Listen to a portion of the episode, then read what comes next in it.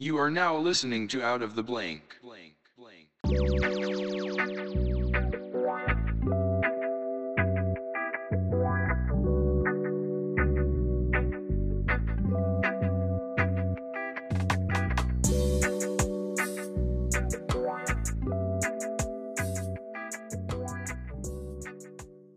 Welcome to another episode of Out of the Blank podcast. I'm here with Joshua Snarr. Hey, how's it going, man? Josh, tell me a little bit about yourself and what do you do professionally? So, my name's Josh. I'm from Sacramento, California. I'm actually a chef and just got into that somewhat recently. Uh, pretty excited about it. Now, when we say chef, are you cooking up mm, cheeseburgers? Are you cooking a barbecue? Or are we talking about a nice porridge soup? Uh, I'm actually doing sushi right now, uh, professionally, and then on the side, I do other gigs where I cook everything else. Now, why particularly are you? Which one are you more of a fan of? Sushi? Um, it's really technical with sushi, so I really like that aspect of it. But just before I got into this, I was doing construction. So That's a big leap from construction to sushi. yeah, it's uh, I got I didn't really like what I was doing. I got to a management position, and it was kind of miserable for me. So I decided to check out Craigslist, and then my first gig I got was a sushi chef position. What's um the one thing you've kind of learned about at least doing sushi in a way? Um, you know, I had to learn everything of the restaurant aspect. I've never really done anything in a restaurant except for eat. So it's kind of it's very new to me. I I tried to get a sushi um position at one point, but the weirdest thing is, so when someone says they want authentic Chinese food and you walk into a Chinese restaurant, you look for someone that is of that nationality. So I didn't know this was an actual thing until I read an article um, that was produced by the show Hot Ones, where they actually talked to a, a white guy who was a sushi chef for like 30 something years. And he couldn't get a job at any local restaurants. It took him forever because just of his nationality. And I, I, I was like, that can't be true. But when I went to go get a job, like I live in a, s- I live in Ocean City, Maryland. So we have the ocean on one side and the bay on the other. So there's practically sushi everywhere. There's fish everywhere. It's like our primary thing.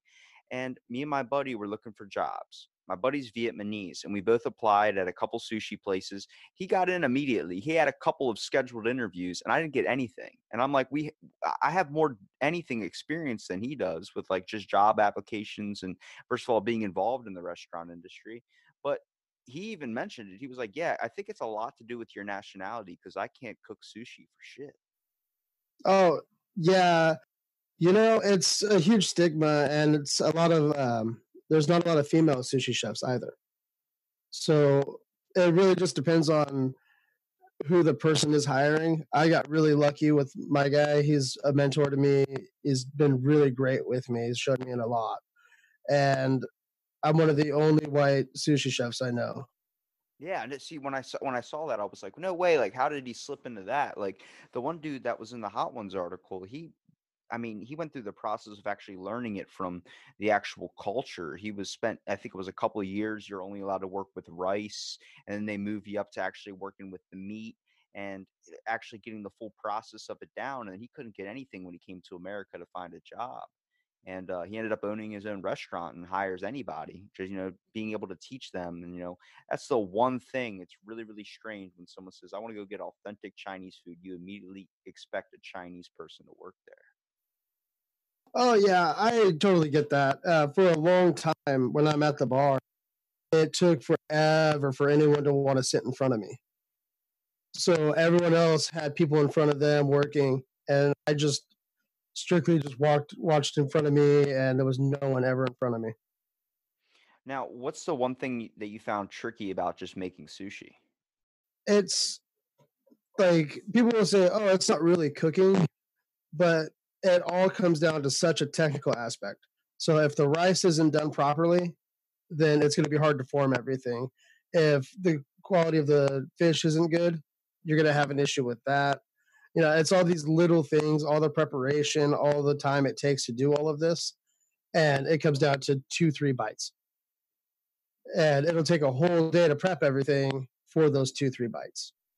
Yeah, sushi's a weird one, man, because I'm a when it comes to eating sushi, I'm more than happy going to a Panda Express or a Chinese buffet and just literally paying twenty dollars to the point where I'm grabbing sushi roll upon sushi roll upon sushi roll.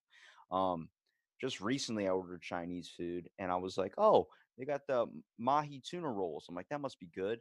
Next thing I know, I ordered it was like 20 bucks. I was like, all right, it's probably going to give us a lot. I ordered it and I got it. It was like four. I was like, what is this? Like, I'm the guy that when you take to a all you can eat buffet and they have California rolls, I'm literally looking at the chef and I just take my plate and see the plate of sushi there and I just switch them. Yeah.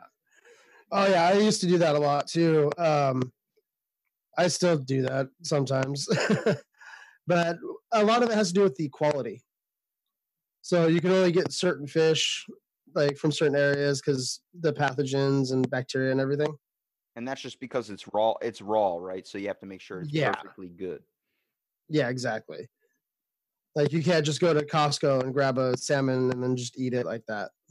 Yeah, because I know a lot of people that try to make their own sushi at home, buying like just random fish or something from like a store, like a Walmart or something, and next thing you know, they get sick. Yeah, the first time I tried to do my own side gig, there was uh, it was for the UC Davis Primate Center, and that ended up costing like close to four hundred dollars for everything, just for like ten people. So is it is it so expensive just on the basis of how hard it is to kind of get the ingredients? Like you're getting everything fresh. Yeah, it's the freshness and then that extra time it takes to learn how to do everything. So it's like it's like it's like construction, you know. You're not paying the guy to do the job in 10 minutes, you're paying the guy for the time it took him to learn how to do it in 10 minutes. Does it ever get awkward just people staring at you making sushi? That's like the one thing I hate about Chipotle or any type of Subway or something because you're literally like pointing at the person like I want this, I want that, I want this. You don't see a lot of that though in a sushi restaurant. Oh, they like to they love to stare and I like that aspect of it. I like to show off a little bit. It's fun. You get to talk to everybody, find out what they like, what they do. It's really I prefer that probably to the back of the kitchen. That's probably where all the yelling and screaming is. At least every time I walk into a Chinese restaurant, that seems like what's going on. Oh yeah, if there's and it's funny because it becomes a volatile scene sometimes when you're running around during a rush, and it's one little thing can make a huge difference in the whole night, and then you're irritated for the day, but then you come back the next day and everything's fine. Yeah, that's anything in the restaurant industry. There's just so much. Yeah. That's one of the most tension-filled places I think in the whole entire place is the fact the kitchen it gets hot in there, then everybody's on top of each other, then you're rushing around, and then everybody's getting overwhelmed. But literally any Chinese place, any other like uh, whatever sushi, whatever American place you want to say, that's the only one that you can walk into and you literally can get treated like shit, but you'll still buy the food.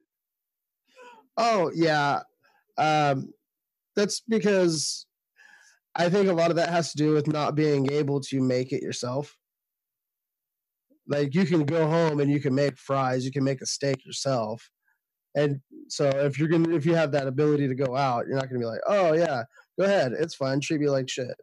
Well, just like ordering takeout too. Like if you're ordering Domino's pizza, even if you don't have the ability to make the pizza or anything, you're sitting there on the phone like, "Uh, what do you guys have on the menu? I'd like to get some cheesy crust, man. Can I get some breadsticks, dude? Can you can you make me an Italian latte?" And the guy's just like, "Well, sir, this is Domino's, and let me tell you, our list of menu options are very, very rare, but we cannot make you an espresso. But I can tell you what I can do for you." and then they're being so convenient, so nice, and so polite. And you call like a Chinese restaurant or something to get like uh takeout, and I'm like, they go hello, and I'm like, yeah, can I get um like a like an egg roll? Okay. Um yeah, and then they give you the price or something, and then like, oh wait, I wasn't done with my order. What else do you want?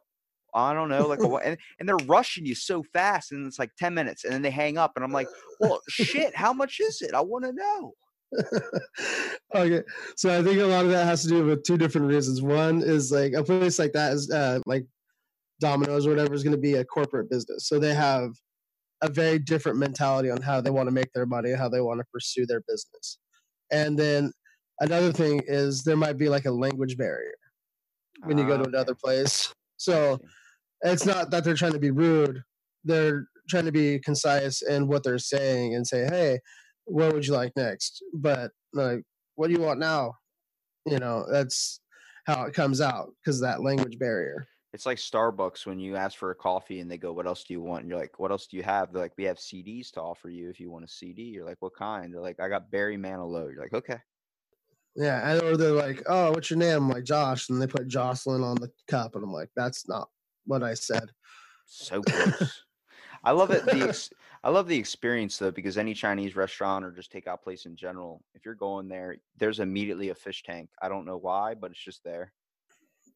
Oh, it's super relaxing. I had um this older couple that I used to live with, and they were Chinese. They used to own a restaurant, and I was living with them, and they had these massive goldfish. They were like a foot long. I don't think they were koi because they weren't really shaped like koi, but they were these massive fish. And I used to just hang out and watch them in the morning and drink my coffee. See, I always got really curious because I was like, what is where did this culture come from? And everyone's like, oh, it came from Japan. And it actually came from like Taiwan. And I was like, okay. And then a Japanese culture adopted it. And now they sell it like, you know how we sell hot dogs out of vendors on like the side of the street or something? They sell sushi that way. That's how it originally started. Selling it on the street? Yeah, it was a street food. Um, there was a process of uh, shipping from China to Japan, in which the fish got fermented, and then they found out that they can get that same quality of that um, that same taste just by using vinegar on the rice. What? Yeah, it was a shipping error. I see when I I immediately just pictured you like on the side of the street, like on with like a little like stand, and you're just seeing random like pedestrians walk by, and you're just like, "Open up your mouth! I'm gonna toss this shrimp roll in there. Open it up! Open it up!" Some dude's just like, "What? What?" Oh, I 100% would do that if it was legal here. Have you thought about doing that though with um shinjitsu, that whole aspect of it? I mean, if you like sushi, uh, being a sushi chef so far, you ever thought about just diving off and you know throwing blades around, almost killing everybody around you? Um, sometimes during the rush. so it's like, I'll have a rush and like they'll see that I have an entire tray, like a massive cutting board just full of rolls. I have like 10, 12 rolls on there. And Well, they're like, oh, what's in that? And I'm like, what? Like, Ev- everything. yeah, man, like you're going to have to be a little more specific. Like, I'm kind of busy. Have you ever just had just one thought of like when you're making a sushi roll, just shoving a bunch of random things inside of it, just like kind of creating your own? You, you ever have any creative ideas? Oh, that's the one of my favorite parts about this is like the uh the owner here, he gives me and the other chefs some creative like exploration. So if we want to try stuff, if we want to do anything, he allows it. If we want to try and plate it a little different so it looks different, like he's he doesn't mind as long as the things that they order are in there. That gets into the whole art of plating. I think makes sushi really, really like satisfying. Like Yeah. if you go to a Panda Express, you see the sushi rolls; they're just stacked on top of each other like rolls of quarters or something. And then you go to like an actual like restaurant that's like a sushi bar or something.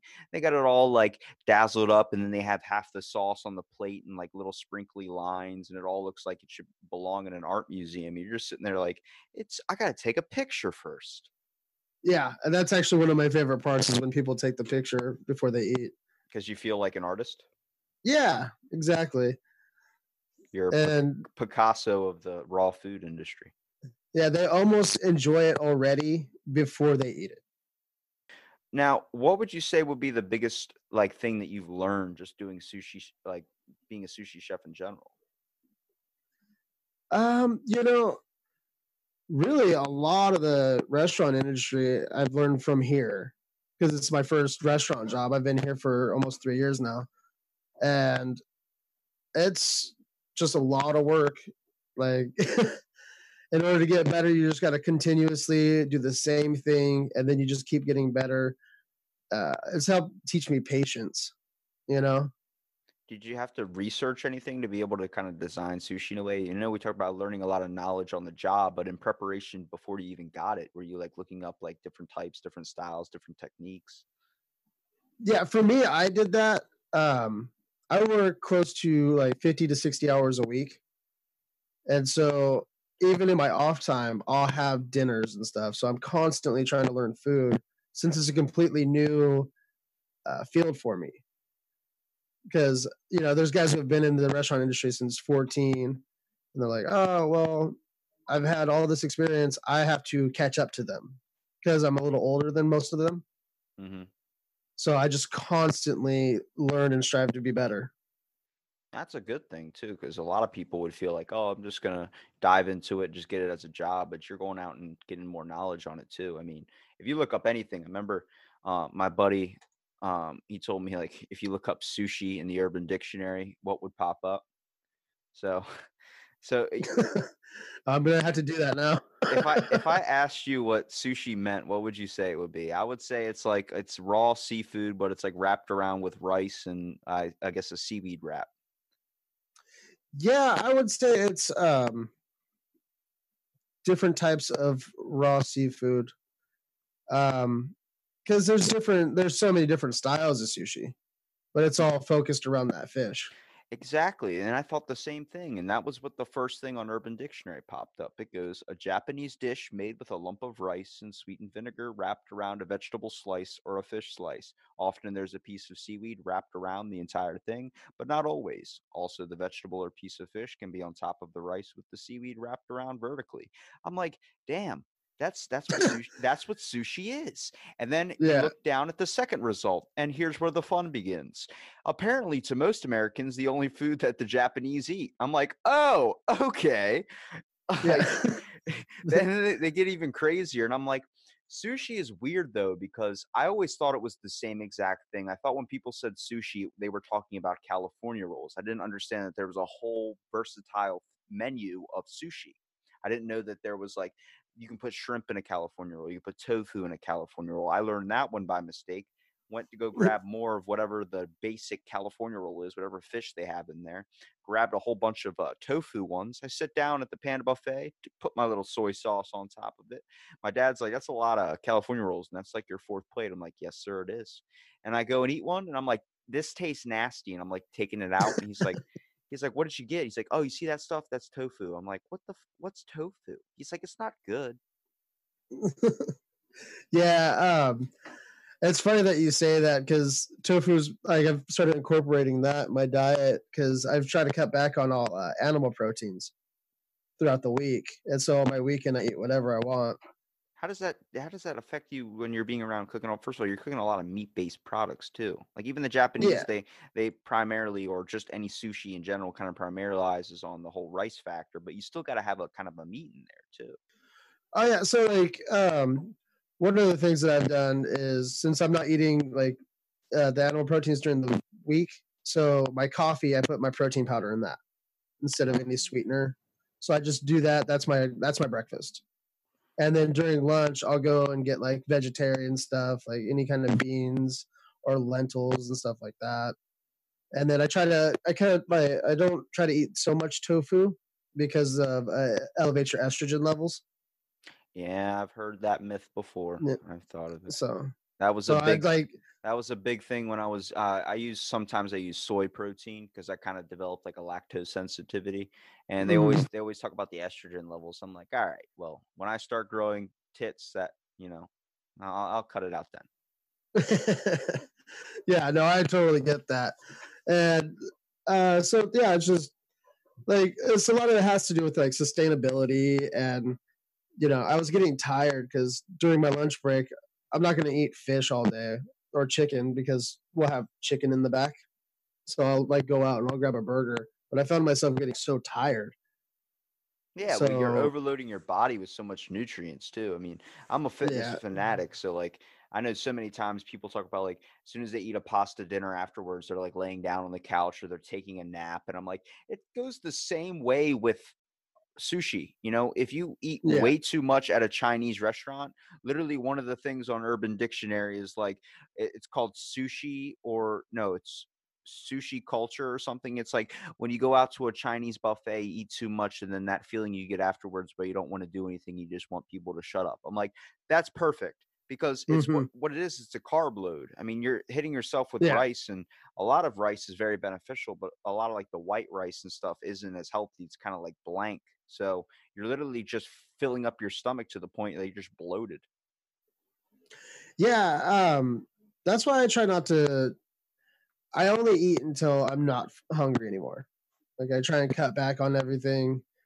It's you know because I was I used to go to buffets all the time. Um, one of the things that happened to me before I got into cooking really was I was in a motorcycle accident, and so for a year I was uh, disabled essentially, and so I discovered what gelato was, and I just hung out on my back and ate gelato while watching Netflix for a year.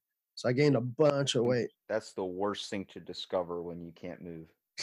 yeah, because like before then, I was like walking four to eight miles a day, being super active at the gym, and then I got hit, and I was like, well, can't do that anymore. That's literally the same thing would be if you introduce someone to Ben and Jerry's ice cream when they just got diagnosed with diabetes. Oh yeah, yeah. So I mean, it was a eh, that year had its ups and downs, but How exactly did your accident happen? So, um, funniest thing is, I was on the back of the bike, and the girl was on the. Uh, she was driving, right? And we're lane splitting on the highway because it was back to back traffic.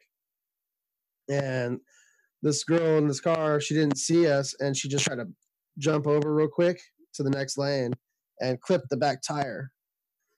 So that sent me flying. Uh, broke three ribs, uh, my spine after the impact went 27 degrees to the left. Uh, there was my hips were displaced by where one leg was an inch longer than the other. Lost three discs in my lower back, and it caused severe whiplash to where my uh, my neck curved towards the back of my body. Mm. I'm guessing this is where you had to switch over out of construction after that. No, actually. um, I just took time off. Uh, I was I was disabled. Did a rehabilitation three times a week, and then I just seen how much weight I was gaining from not moving, and that's when I started really getting into cooking. Yeah, you have more time because you're kind of just sitting around. It makes you want to expand Yeah. your knowledge out on something. Oh yeah, I had a whole routine set up. Like it was funny. And, and like I, I, I learned how to set up routines better for my day for planning at that time. So Does it worked ever, out really nice. do you ever get phantom pains like that sometimes? Like your back or something still kind of hurts from that accident? No, actually, what I started doing a lot was just stretching when I wake up. And I found after like the actual process of me healing up was pretty much done. I haven't really had any pains, but if I do start to have a pain, I just I stretch. I do yoga and it's nice. That's going to be very beneficial too, because the whole factor is you're a sushi chef. You're standing up basically the whole entire time. There's no sitting down and making sushi. Oh yeah. And then I come home after like a 10, 12 hour day and then I just cook for people who are at the house. Man, you got cooking on every corner. Oh yeah. I gotta I gotta make it happen. What would you say would be your favorite piece of sushi? um so it's one of the things uh most places have it. It's called a pepper fin. And it's just going to be a piece of albacore tuna, like a thin slice with ponzu sauce, sesame oil, and some jalapeno. And I'll eat that all day. See, my my tastes have changed. I really like California rolls. I just haven't had them in forever. I think the last time I had them, I ended up getting my 7-Eleven down the street. Um, I was getting it from there, and it was making me sick every time I ate it. And I just told the guy it was making me sick, and he was like, "Then stop buying it." And I was like, "I'm not gonna stop buying it until you take it down." And after like eight or nine times, he finally did take it down. But I really started enjoying recently like the wonton soup. I never Okay. actually really kind of liked it. I was always like I, the type like they just put it down. I'm like, eh, just kind of picked at it and then put it away. But I actually really love the wonton aspect of it too. And then I think the most common thing when you order out takeout or something is probably General Tso's chicken. It's pretty pretty good. Mhm. Yeah, I started trying to learn how to make all of that stuff because my uh, I remember one of my first restaurant experiences outside of Americanized food was a Chinese restaurant. Because other than that, I'm like, you know, five years old, six years old, whatever, and all we did was go to McDonald's and stuff like that, or you know, Burger King and any of those places. You start to understand that a Chinese, actual authentic Chinese restaurant is completely different than an Americanized version. Oh yeah. Well, even then, that's like all before like Panda Express and stuff came out. So we had this little spot. I still go to it this day. Um, and my mom was like, "All right." She sits me down. I'm like five, six years old. She tells me, "I'm gonna order you something. If you don't like it, you don't have to eat it. We'll go get you McDonald's afterwards, but you have to try it first. And I was like, "All right, that's a pretty fair deal."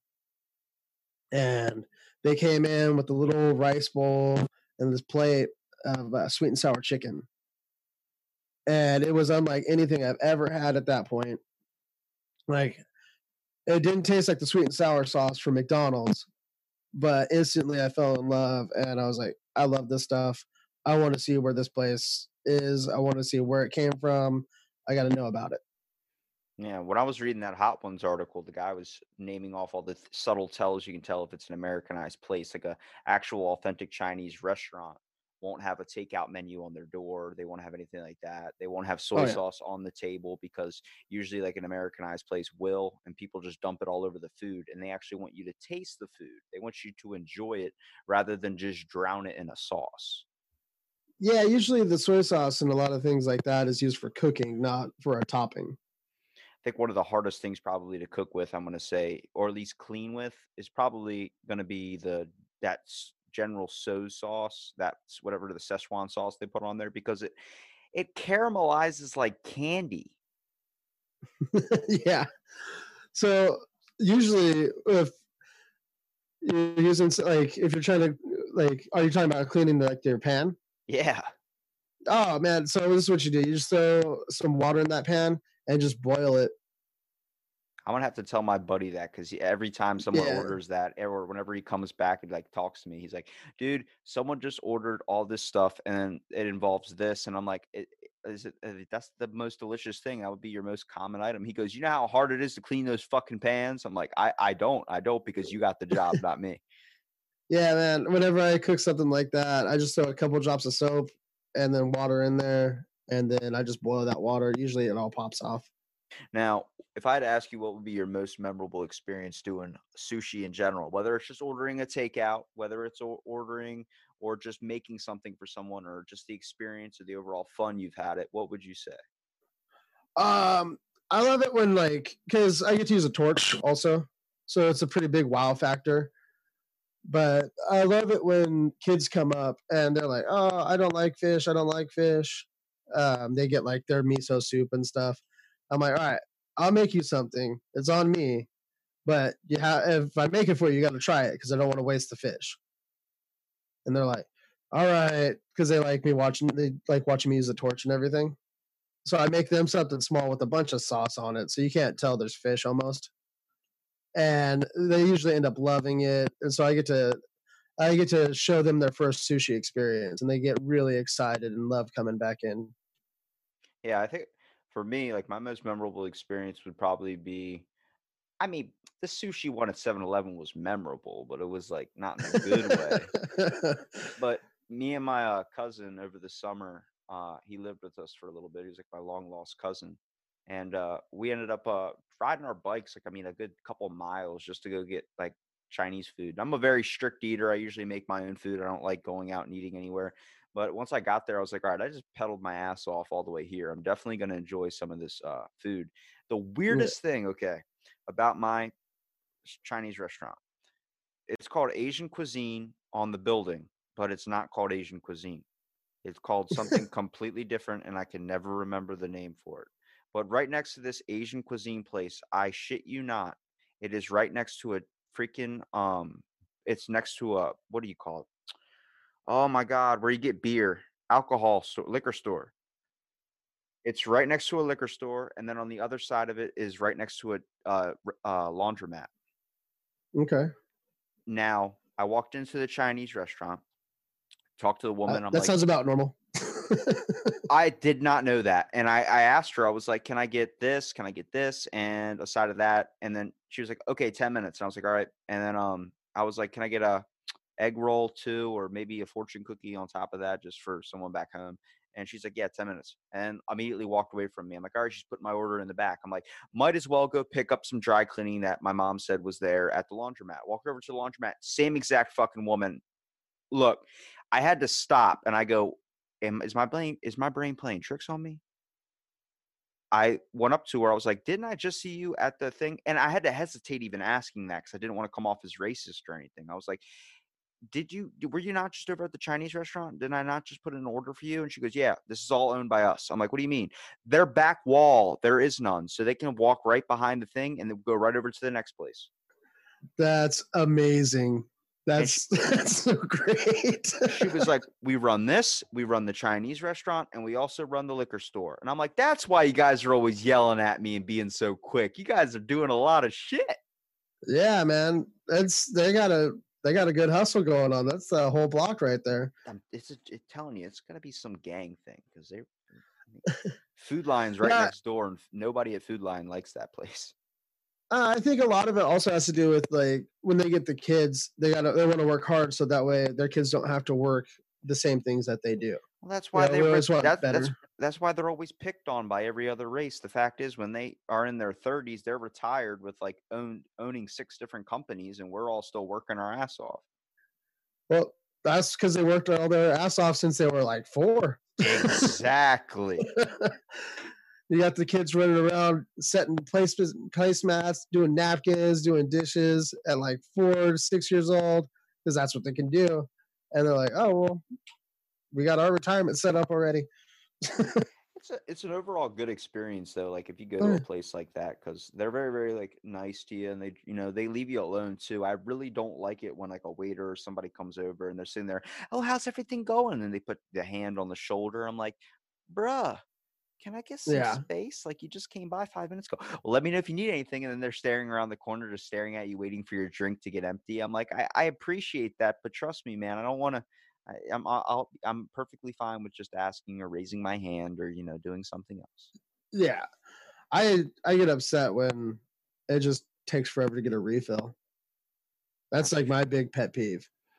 I, I can get that one. Yeah, I've sat for pretty long before anybody came over to get me a refill or anything. Did you want anything else? I'm like, can I get uh not even finished with my meal? Can I get like a drink or something? Just like, yeah, Yeah. I guess. I'm like, all right, because and mostly in my area, if you're not going to like a place that's kind of out of Ocean City a little bit more like a couple miles away, um, you're dealing with a lot of kids my age, a lot of younger kids that are either getting a job for the first time that are really just like there because like yeah, and they're looking at their phone. I'm like, what's what's happening?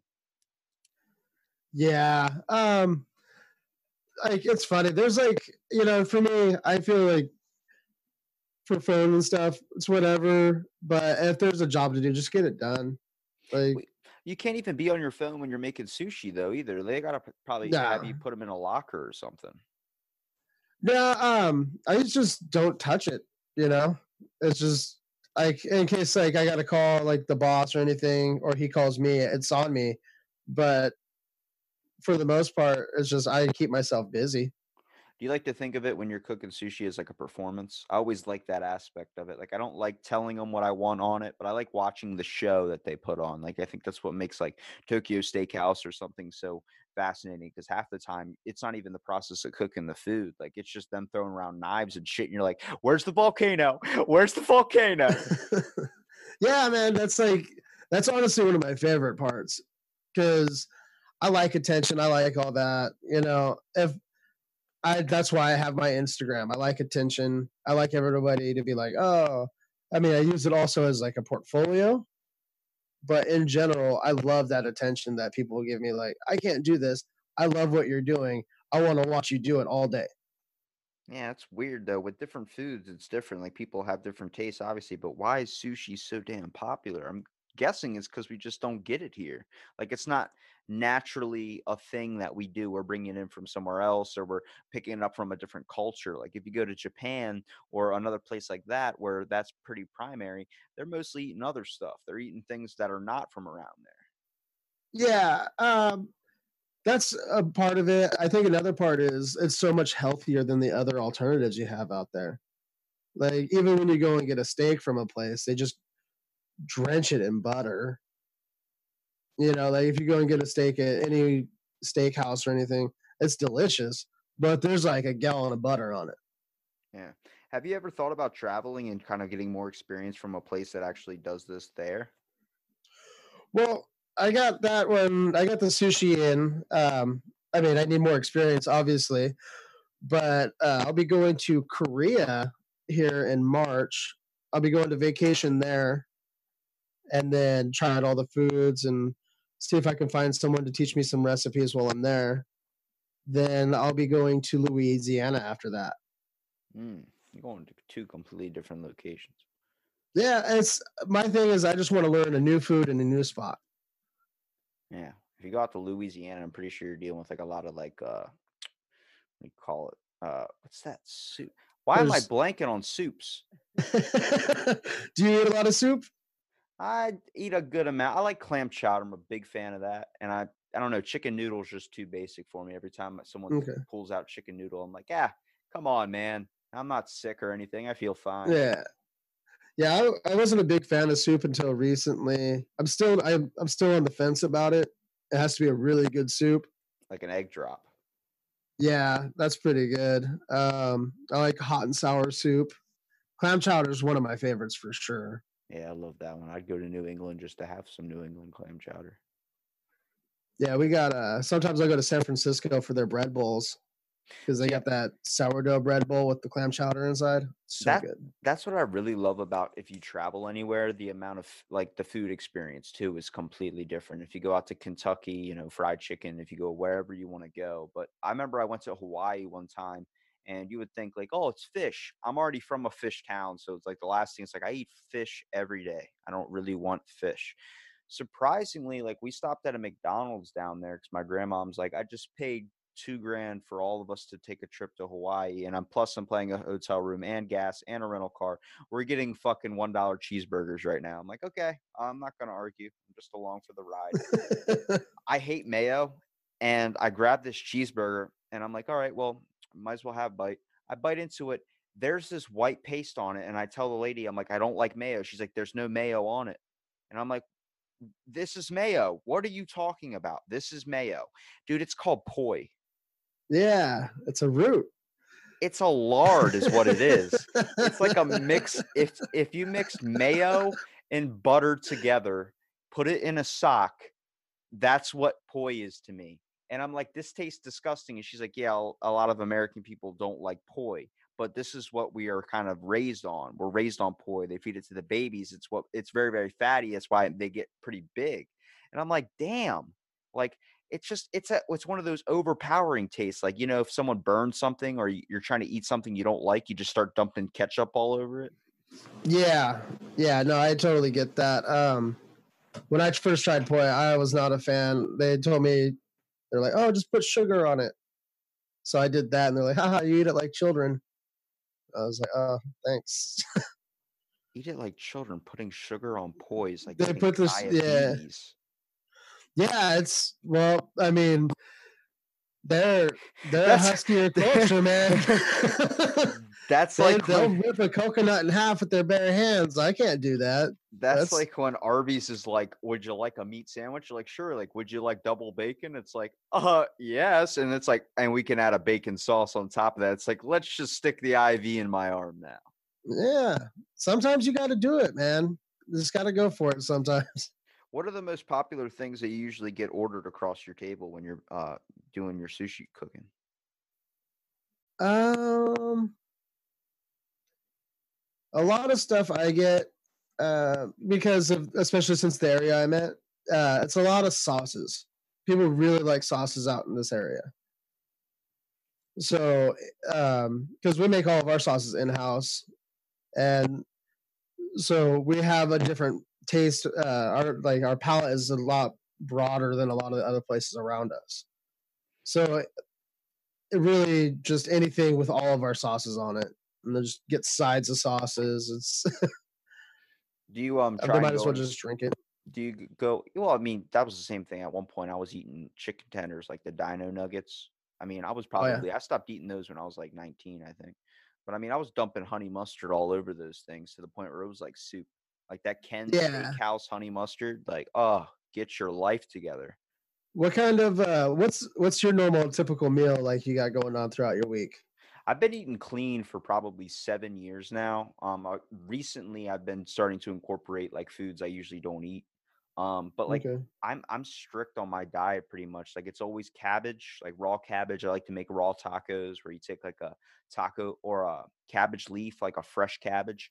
You peel it Mhm. back. You take a little bit of like canned tuna, um, some vegetables or something. I'm a I usually eat yogurt at night or something, but just Okay. just light salads and meals and stuff with like fish. Always fish or chicken. Okay. Yeah, I I am not a fan of canned tuna. That's probably the worst meat I've ever had. See, I don't, I don't, I don't get that about a lot of people because a lot of people are like "Ca- canned tuna is terrible. I'm like, what are you tasting in it? When I eat it, it's just it's drowned out by something else. I usually put a spice on top of it. I'm gonna tell you, like I tell every other chef that I have that comes onto this podcast, if you put oregano on your salad or on anything in general, it'll make it taste like Domino's pizza crust. Yeah, and they got a pretty solid crust now. Yeah. Not so much a while ago, but now it's pretty solid. What do you mean not so much a while ago? That's like all I, I remember. Look, everyone sees like a picture of me on Instagram and they immediately say, Oh, you got a six pack. You must be like clean eating and full on. I'm like, dude, I used to kill a medium Domino's pizza with the two liter, the 7.99 combo by myself and just sit and play video games while eating a bag of spicy nacho Doritos. But at one point, I made life changes and I feel a little bit better. Now I don't sweat out Doritos. Yeah. Which, you know, I mean, that could be a good thing depending on the scenario.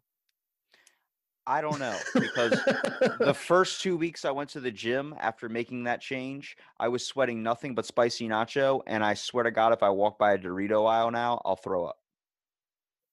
Oh, that's you know, it's funny. I don't even really eat those chips. I my the chips I usually eat are like just the original Fritos. Like I like those and I like tortilla chips. Super plain, but Isn't that the same thing that they put have at a Chinese restaurant Is those little Frito things? no, those are just little like those are more like a pastry, like a fried pastry. What are you talking about? Fried pastry? Yeah, you're talking about like the little crispy wontons. Not the wonton in the soup, but the things you put into the No. wonton soup. No, it's just well, that's the name they give it. I'm sure it has a different name and you know, in a different language, but it's like the little crispy yellow chip looking thing.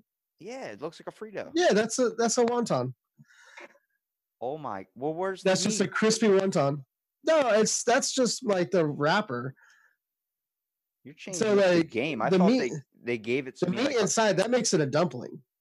Oh, okay. That that's wow. That's new. information for me.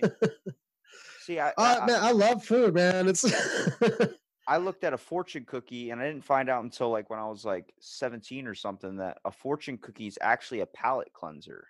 It's meant to have before a meal or in the middle of a meal, not afterwards. ah, I didn't know that either.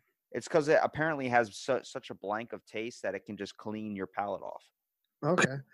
It's funny. A couple days before um, we started talking about doing this podcast, I got a fortune that said you're going to receive a call that's important. I don't think this was that call.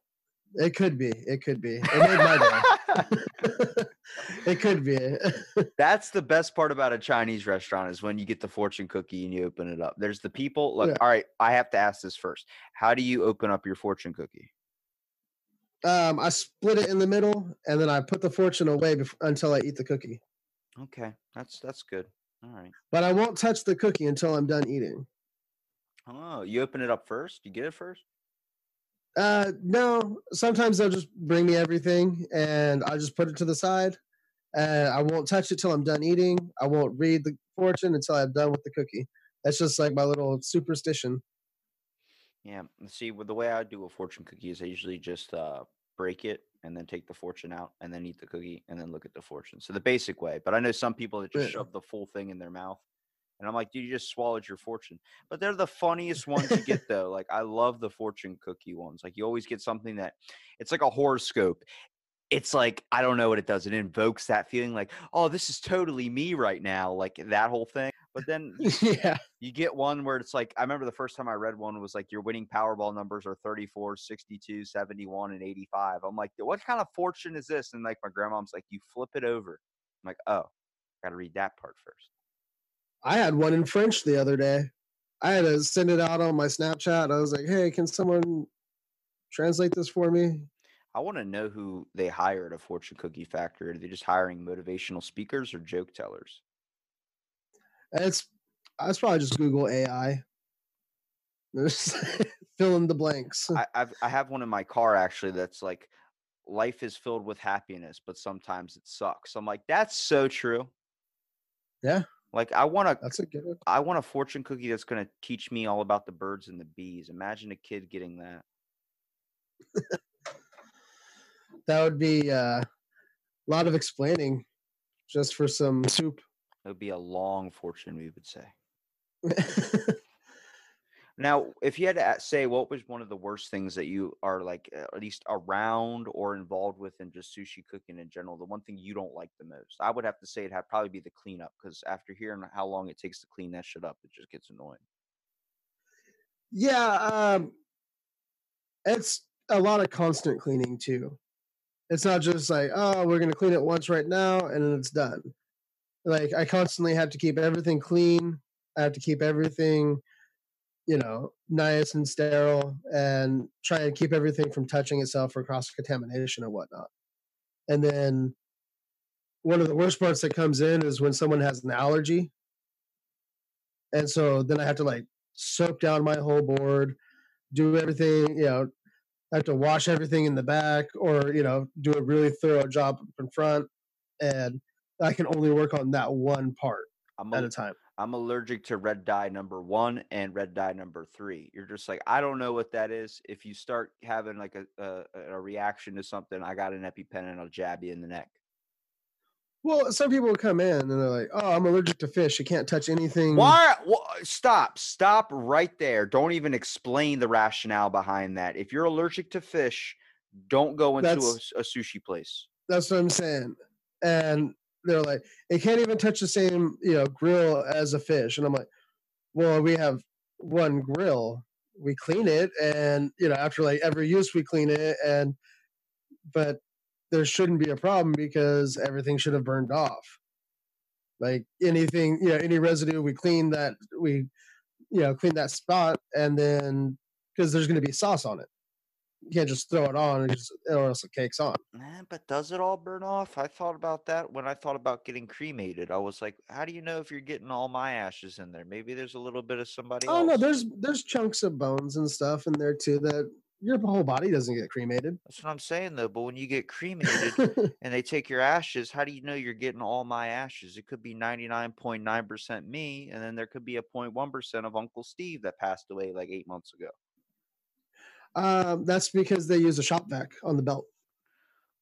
How do you know this? I'm just I'm just I'm just kidding. I don't know that. That's I was like, I totally made that up. I was like, before you worked at a construction, did you work in a crematory? Because I'd like to. It's the one person I'm trying to get on besides a sushi chef.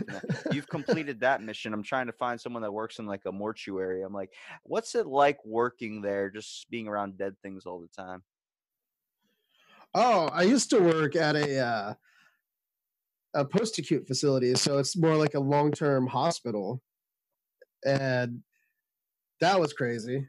That just had to be sad. I mean, you want to talk about being a sushi chef and hearing people's stories and experiences and the conversations you have. The ones you're having in that type of place is like, oh my God, everyone's telling me their whole entire story about their life. It's interesting, but it's sad because you know it's ending. But yeah, a lot of them were there for like just long term rehabilitation. Some of them, you know, it was just that place was just crazy. Now, when it comes to anything you want to do in the future, did you want to try and branch off and own up your own restaurant? Yeah, actually, um, I'm trying to open one in my hometown in the next few years. Um, I do small things, small community events out here. Like over Thanksgiving and Christmas, I took two families in and I made them full dinners, gave them all the leftovers because I don't really do anything with my family. So I had the means and the time off, so I just made them full dinners and sent them out. Now, what would you call So, your restaurant? You've had to have an idea for it at some point. oh, Well, first of all, hold on. uh, Before you even think of a name, what about what are you cooking? Are you cooking everything like you're doing kind of in right now, besides just sushi, or you're cooking other things as well? I think it would be a surf and turf. Um, I think that's pretty easily profitable, but it still goes in line with what I know. And my one buddy, he um he wanted to open up a burrito bar, and I was like, "What's that?" He's like, "It's a burrito place, but there's a bar inside of it, so you can drink and then get a burrito." I was like, "Yeah, that's perfect because when you get hammered, the one thing you want is like greasy food, or you want like Taco Bell or something." Oh yeah, And it yeah, eliminates drunk driving because the fact is, you don't have to leave the bar to go get a taco. yeah. Do you have a Do you have a fast food spot you like? I'm not. I haven't eaten fast food in a while, but if I was gonna tear down a place, it'd have to be probably Arby's. Our Wendy's burned down. They called it Greek lightning. I don't know what that means because there wasn't any clouds in the sky at the time. Mm. But Taco Bell's a really good spot, man. They really narrowed it down. Most people say Chick Fil A, and honestly, I I don't. I, I get it, but I think it's mostly the sauce and kind of the atmosphere of Chick Fil A is why people like it so much. It's very orderly. It's very you know clean. But if you walk into like a McDonald's, it just seems like there's tension in the air. Yeah. Oh yeah, because no one wants to be there. Yeah, and they never want to make me an ice cream for some reason. That's because the machine's broken. Yeah, they've been saying that for like 15 years, and I don't, I don't know why they just don't get it fixed. Oh, um, it's because they can't find the right um, engineer to come in for it. Uh, they must have to order him from somewhere. no um, oh no, I Taco Bell's one of my favorites for sure. Well, wh- wh- what is um? You ever thought about instead of just doing surf and turf, just branching off and making like a combination of like fish tacos or something? Yeah, but that's you know that could be at a surf and turf. Like it's Yes, but I mean, you want to don't I I get the kind of the whole open variety of things like but I find that with a lot of like local business owners that I've talked to, when they prioritize their business, they specialize in something. Becoming so open ends up turning it into that kind of buffet atmosphere unless that's what you're going for. no um the first one I want because I plan on just branching out, trying to do as much as possible. Is uh the surf and turf where it's primarily going to be just the steak and the couple fish, and the the thing that's going to make it different is going to be the sauces because tortillas don't really have a high overhead, you know. Yeah. So it's not going to be that difficult to be like, oh, these ones are bad, throw them out. You know, and so um, something like that isn't too difficult to add into the menu, but it's going to be the sauces where it takes off its point. Yeah, every place has a specialty. I know Chick-fil-A capitalizes on that Chick-fil-A sauce. Yeah, And they only give you like one or two, and you're like, no, no, no, no, no, no. This is not how the game is played. yeah. What would you call it then? If you're thinking surf and surf, it's got to have some type of idea in there. Uh, well, since I want it to be kind of like a family atmosphere, I was thinking of uh, calling it something like a mother's love, and then I want to have because I was raised by a single mom, and a bunch of other moms from my friends all helped raise me, and I was thinking about getting a mural done of all of them on the wall. I'm already tearing up like the end of Titanic. That's seriously, then that's a really, that's a really good one. I like that. yeah, and like I want uh, my cousin. She actually is running a restaurant right now, and so I want her to be in, involved with me because she has kids, and I'm like, you know, I want a place for all of our family where we can go and we're, work and all the kids work and stuff, so they can make extra money because we all grew up pretty poor. Just like a takeout restaurant, you want the family involved. Yeah, that and I can pay them less. Exactly. That's why they're always so angry. But it, it is interesting because I always thought about if I was going to own a restaurant, I would open up probably a sushi restaurant, mostly because I'm I love it so much. Um, even though like I rarely get the chance to eat it, I think that's probably why I like it a lot. It's just the Okay. amount of kind of variety and style it is to it too. Like it's literally an art form. I mean, cooking is obviously an art, but a lot of the times it doesn't take much to throw a cheeseburger together. It doesn't take much to do this. But when it comes to the overall process of sushi, it really capitalizes on the idea of like a picture moment. That's literally why a lot of people, when they get sushi, it's taking a picture. I mean, I know so many sushi chefs that have been trying to get on the podcast, but uh, their Instagram, just like yours, is just it's it's like the art of plating. yeah. And I had to learn all of that because before, if I ever made anything, it was just everything thrown on a plate. And it was like, well, it's not very, you know, like it tastes good, but it just it looked like shit, really. What would you say the biggest thing to focus on in plating would be? Obviously, it probably has to be like I guess the placement of the way the food is on the plate. I guess. I mean, I see a lot of people use things with like it's different sides and different sauces and the spacing of it. I mean, I've seen people use rulers just to measure out the spacing perfectly. Oh, yeah, I don't I'm I'm not at that point. Um I try and keep everything just I'll I'll test it out. You know, I'll test out in my head I have the way I want the plate to look and then I'll plate it like that. If it doesn't fall like that, I adjust small things. Um it's just I you know, and there's I've been reading a bunch of different books on it and everything. So it's like there's rules of thirds and like uh, odd numbers are more pleasing. And so there's a lot of that random makes things in there. That makes sense. Why, if you look at like someone uh plates a pastry, they just have one on there, like just one. It's like, well, where's the where's two? We usually go in evens. It's like no, but odds more attractive to the eyes. Yeah. And so they'll do that and like if there's a croissant, they'll have like different things that come out so it makes it look more like a crescent shape. Uh, you know, like sauces that drop out with more of a crescent shape and things leaning on it. And uh, I don't like putting anything on the plate that has nothing to do with the flavor of it. If that makes sense. Yeah, like if you're making like fish or something, and then you just drop like a pastry right beside it. Like, what the what? What does this happen to do? We're Right, mixing it might- seafood, and Yeah. If it looks pretty, it doesn't matter if it has no functionality on the plate. and that's why there's garnishes. Yeah. And uh, usually I don't even like garnishes unless they like add function to that.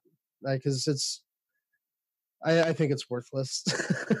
What would you consider the easiest things to do to kind of spice up or make a plate look nice? I feel like just adding a slice of a lemon really kind of makes anything. I mean, from a basic meal on a plate to when you're getting a Coke or something from a restaurant and they put a lemon wedge on there. I'm like, you just made me fucking Picasso made art right here.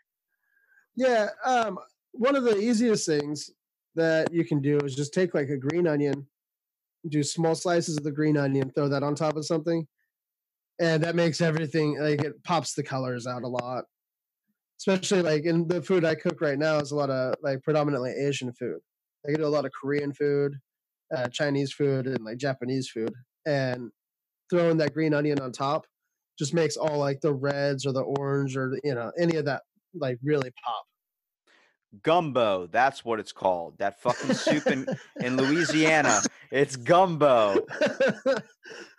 As- yeah, I don't know how my brain just linked to that. You said something, and then immediately I thought of Forrest Gump, what his mom was cooking all the time, and then I thought gumbo.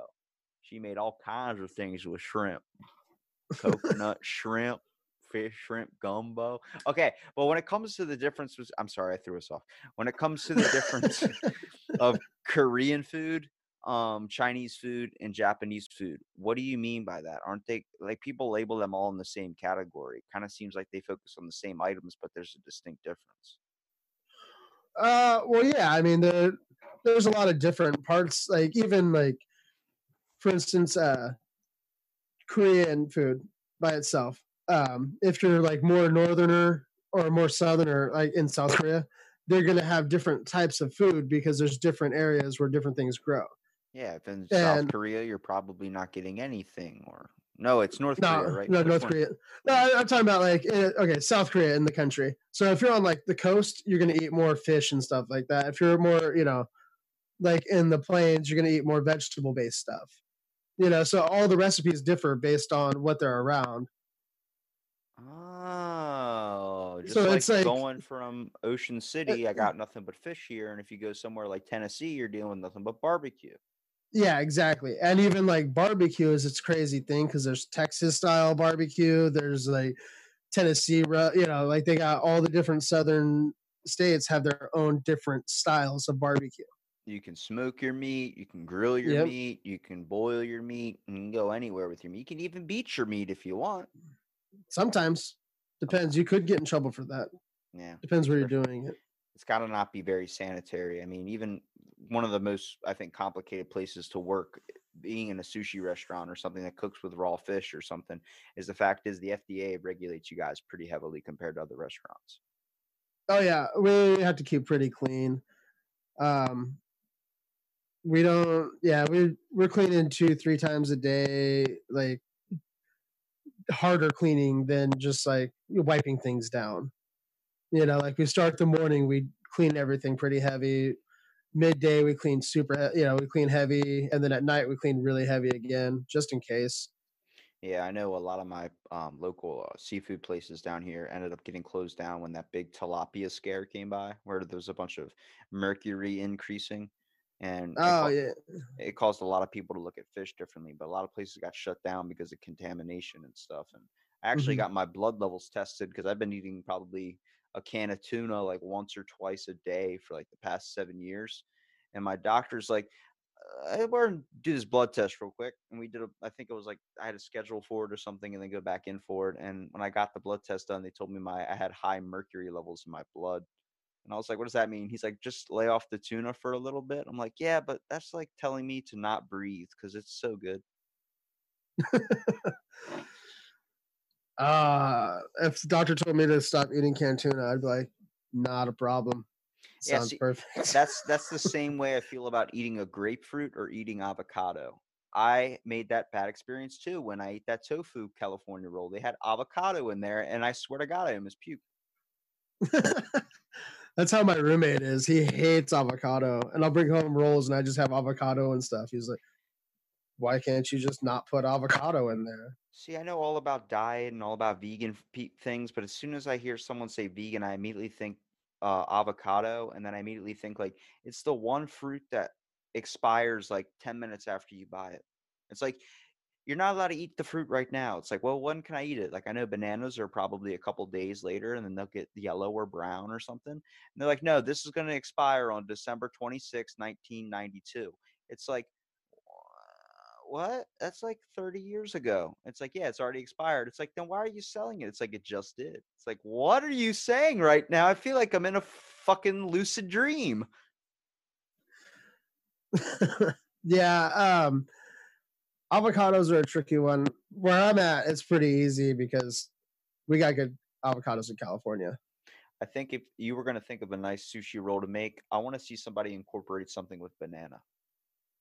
with banana. Okay.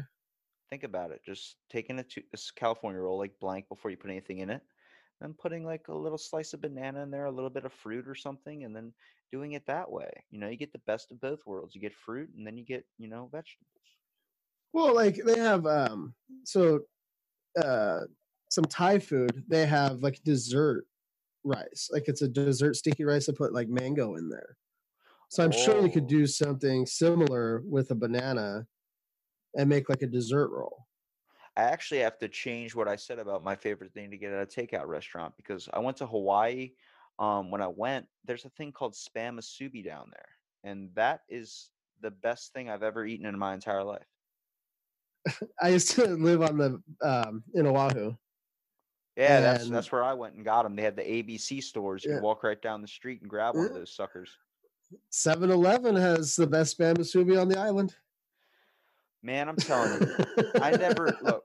I never knew what this food was. I don't like spam, but when it's done like that, it's good. And they have it Oh, yeah. wrapped in like uh, what is that? Saran wrap. they wrap it in that and they have it just Mhm. sitting there like where you can walk by the fridges in the gas station and just grab Yep, one. Just grab them. You need them. And my cousin, he's he's like a gangster, I would say. He like acts like he's a gang member. He's lived in Hawaii his whole life, so he's all part of these like different types of things and screams out gang signs and stuff. I don't understand it and I don't know. Um, but he walks with his pants probably below his crotch to the point where my grandmom's like, "Hey, pull your pants up. I can see your dick." And when your grandmom says that to you, you pull your pants up. Um, she ended up buying him a belt. But I remember he was like, "You ever had?" He, he- they speak pidgin down there, which is like Yeah. um, American mixed with Hawaiian or something. He's like, "Hey, Oh, yeah. he goes, "Hey, cuz, you ever had a spalmasubi?" I'm like, "Wh- "What? What did you just say?" He's like, "You hungry?" I'm like, "I'm very hungry. Let's go get some food then." He goes, "All right, I'll get you some spam spamasubi." He starts sticking like 30 spam spamasubi rolls down his pants, and I'm just looking at him. I'm like, "I'm not eating that, man." Walks out of the That's- store. I'm like, "Did you just stole?" And I'm not eating that because it was down your pants. He goes, "Look, cuz, it's wrapped in foil," and he hands it to me, and I'm like, "Okay." I tried it, dude. They're amazing. They're a dollar. I'm like, I'll I'll spend the money on it. Yeah. Yeah, that's I used to get that with um there was one and it had a little piece of egg on there. And I would get that for breakfast and then I'd go rebuild pallets. That was my breakfast every morning when I was doing that. Nothing but protein, baby. Yeah. Can be good for the rest of the like that morning when I had a small lunch. I was all right. I like that little in between thing. You would think it would be like a meal, but it's it, it satisfies you. Yeah. We need to make America have spam musubi here instead of me making it at home. Yeah, I, it's funny. I actually tried to bring that up at work. I was like, we should probably make this. And my boss just looked at me. He's like, absolutely not. He was like, we're we do sushi, we do Japanese food. He was like, we're not gonna do spam musubi. I'm like, oh, You're "Oh, missing so out to-" on such a large, like, just that's so beneficial for the company. That's an idea. Yeah, it's a cheap thing that people can get. Although spam is way more expensive than everyone thinks now. They think it's like a super cheap meat, but it is not. It's eight bucks a can.